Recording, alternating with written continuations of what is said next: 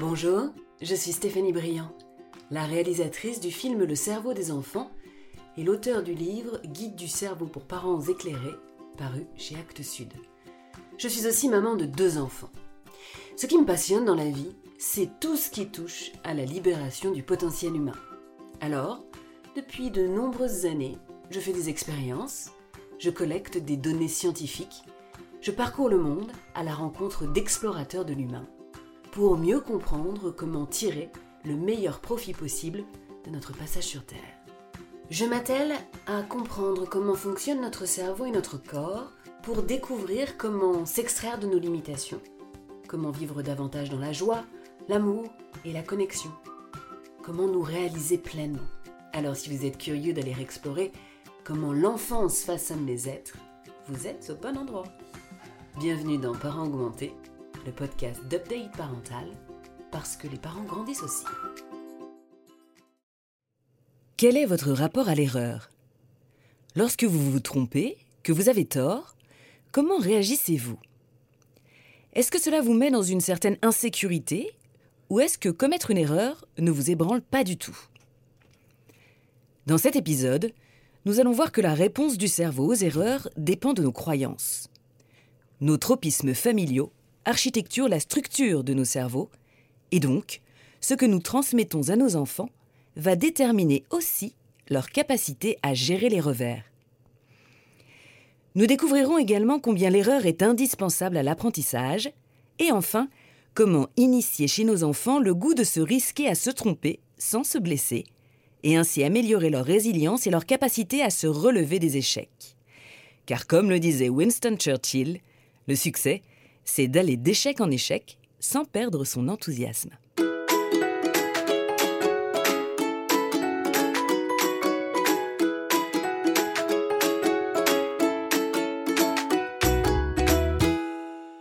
La première fois que je me suis aperçu combien mon rapport à l'erreur était trouble, c'était alors que mon fils de 6 ans, parfaitement décomplexé, raturait un cahier et réécrivait tranquillement à côté du pâté d'encre qu'il venait de commettre une réponse alternative. Il s'agissait d'un cahier d'école et je signale que mon fils est à l'école américaine. Je lui dis Ah, mais non, mon chéri, ce n'est pas possible ce que tu fais là, tu vois. Intérieurement, c'était plutôt Non, mais il est dingue ce gosse, mais c'est quoi ce torchon? Alors, s'il te plaît, prends ta gomme et réécris proprement. Ce à quoi il me répondit Ah bah non, maman. La maîtresse, elle nous interdit d'effacer nos erreurs. J'ai pas le droit de gommer. Alors ça, ça m'a mis en arrêt un moment. Et soudain, je me suis rendu compte combien voir ce cahier raturé était véritablement douloureux pour moi. J'ai besoin de perfection, de beauté et surtout de l'illusion que tout est d'une fluidité inouïe et que rien n'a demandé du travail. Dans la perception du monde que j'ai commencé à façonner pendant l'enfance, l'erreur se cache, elle est laide, elle entache, elle est honteuse. Mon cerveau redoute l'erreur comme la peste. Aujourd'hui un peu moins car j'ai changé mon rapport à l'erreur. Mais quand même, un cahier raturé, ça me fait toujours mal. Vraiment, physiquement, cela me provoque un certain inconfort, mais au moins désormais je m'en aperçois et je n'en ai plus peur. Alors d'où vient cette relation trouble à l'erreur? Un héritage culturel, familial et national, et oui, on ne peut pas dire que l'esprit français soit très erreur compatible. D'ailleurs, l'emblème du coq est assez symptomatique. Un coq, ça se la raconte sévère, non? Bref, à l'école française, on ne peut pas dire que l'on soit très encouragé à commettre des erreurs. En général, c'est plutôt dans le doute, abstiens-toi. En conséquence, dès le plus jeune âge, on apprend qu'être intelligent, c'est avoir la bonne réponse. Seules les têtes brûlées et les cancres inconscients étaient capables de lever la main en classe avec une réponse hasardeuse, n'est-ce pas? Et c'est un peu encore toujours le cas dans de nombreux établissements. Je vis aux États-Unis depuis 5 ans et j'ai observé de nombreuses classes, de nombreux professeurs, et notamment dans le cadre du tournage de mon film Le cerveau des enfants, un potentiel infini. Et je peux vous dire que dans les salles de classe, on vous encourage à émettre des hypothèses. Et quand vous vous trompez, on considère que c'est un premier pas vers l'accession au savoir et que c'est sain. En France, un entrepreneur qui a fait faillite est un raté. Aux États-Unis, c'est une personne d'expérience. Et sa faillite est plutôt une bonne nouvelle, puisqu'a priori, s'il se remet en selle, c'est qu'il a appris de son erreur, et qu'il ne va pas se planter deux fois. Pourquoi? Parce que l'erreur est informative dans la culture américaine, pas un aveu de défaite. Donc, quand on se trompe, on élabore une stratégie pour dépasser l'obstacle. Parce que si vous n'aimez pas l'erreur, vous n'en faites rien, vous la dissimulez du mieux possible, mais vous ne l'étudiez pas, alors qu'elle est une mine d'informations très intéressante. Pour apprendre correctement, nos cerveaux ont besoin de construire sur l'erreur. Et pour cela, ils ont besoin de feedback, de comprendre pourquoi les choses n'ont pas marché. Comme nous n'aimons pas l'erreur, nous ne les prenons pas à leur juste valeur. Et justement, nous ne nous en servons pas assez dans nos apprentissages.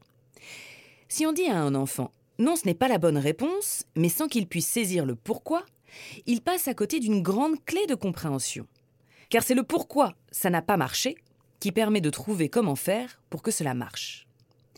J'ai rencontré aux États-Unis Matthew Peterson, le créateur d'un programme de mathématiques qui fait un carton outre-Atlantique.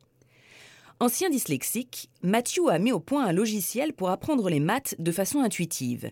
Il n'y a pas de consigne écrite, car il a constaté que pendant son enfance, déchiffrer l'énoncé du problème représentait pour lui un plus grand problème que le problème lui-même. C'est vrai que franchement, j'aimerais bien savoir qui sont les types qui écrivent les problèmes de maths. Son logiciel, STMath, permet donc d'apprendre les maths de façon uniquement visuelle. Et quand l'enfant se trompe, il voit sur l'écran pourquoi sa solution ne fonctionne pas. Il est très important aussi de ne pas départir l'enfant de sa capacité à solutionner le problème lui-même. Lui donner la réponse, c'est le priver du processus de recherche et de compréhension. C'est aussi couper sa curiosité, qui est un élément indispensable à l'apprentissage. On n'abreuve pas quelqu'un qui n'a pas soif. Nous avons souvent tendance à vouloir préserver les enfants de la difficulté, et c'est une erreur. C'est très sain la difficulté. Il faut simplement jauger le niveau de difficulté et surtout permettre le tâtonnement et la progression. Notre rapport à l'erreur dépend aussi de nos croyances profondes. Carol Dweck, illustre psychologue qui sévit depuis des décennies à l'université de Stanford, a déterminé que de notre état d'esprit découlait notre capacité à faire face à l'adversité. Elle fait le distinguo entre deux types de croyances qui engendrent deux états d'esprit distincts. L'état d'esprit fixe et l'état d'esprit de croissance.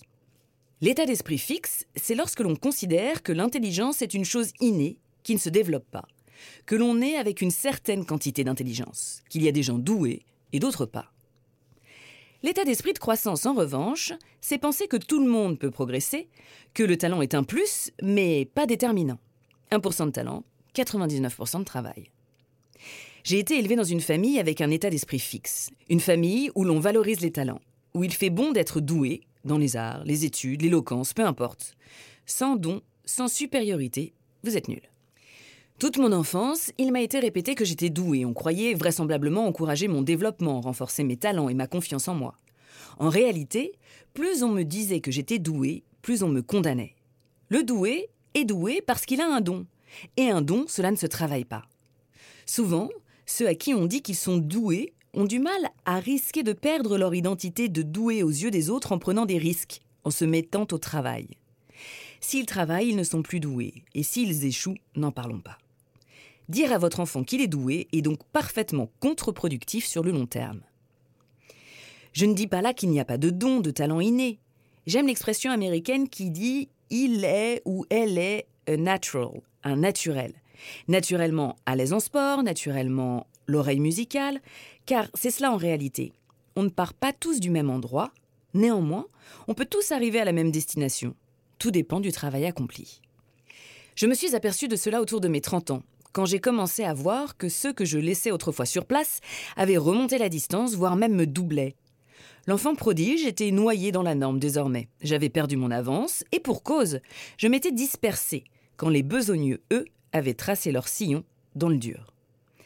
La dispersion, c'est un particularisme de l'état d'esprit fixe, car se disperser est une protection. On commence quelque chose, on arrive à de très bons résultats, tout le monde vante notre facilité, et puis on sait intérieurement qu'une fois l'effet nouveauté passé, il va falloir travailler pour se maintenir à niveau.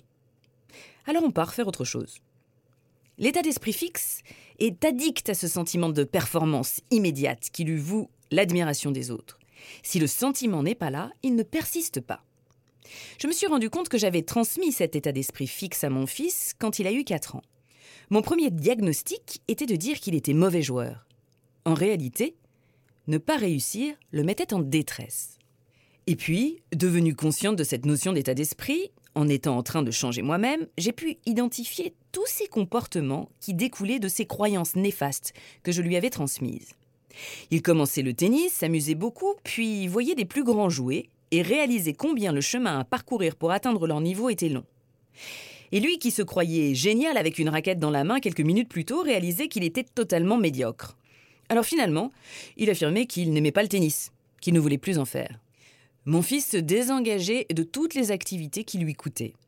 Et je voyais qu'il courait à sa perte, qu'il risquait de gâcher ses capacités à cause de cet état d'esprit, à cause de ce refus de se mettre au travail.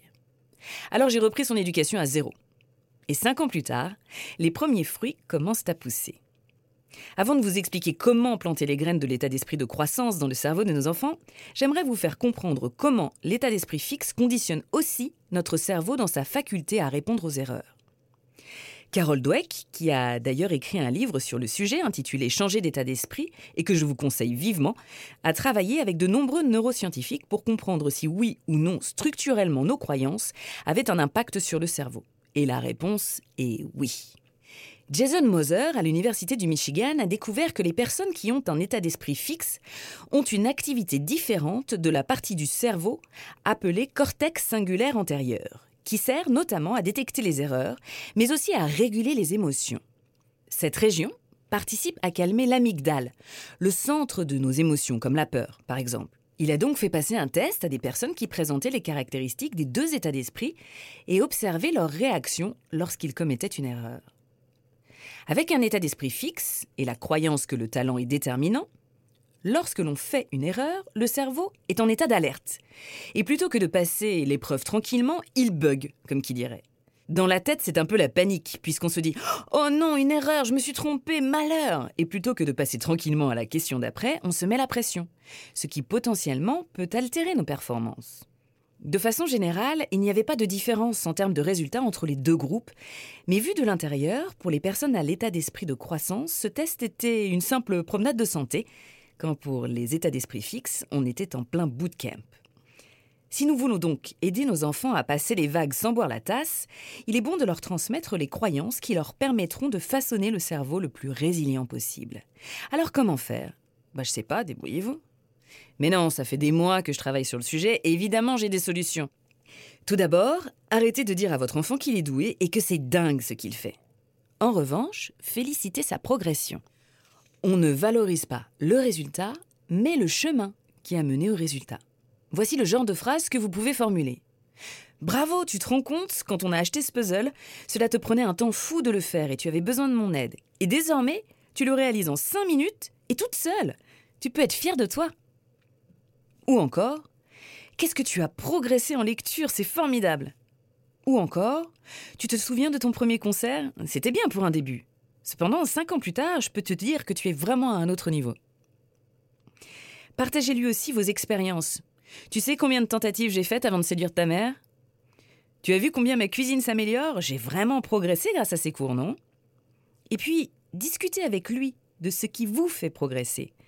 Même pour vous, cela sera intéressant.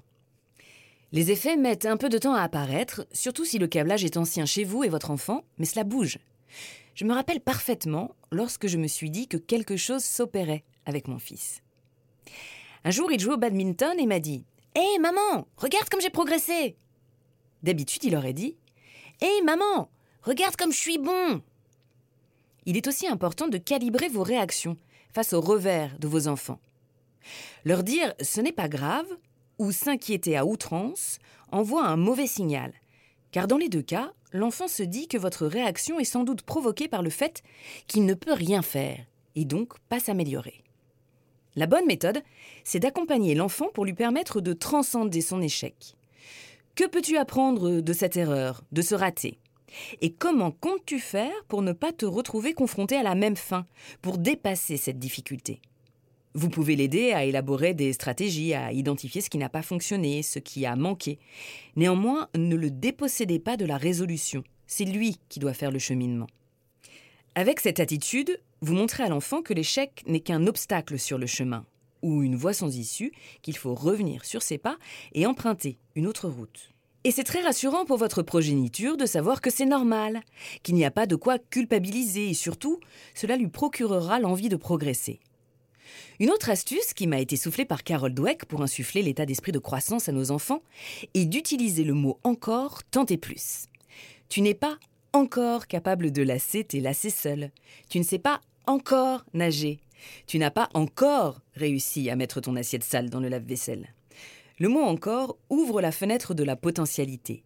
Ce n'est pas là pour l'instant, mais cela peut l'être.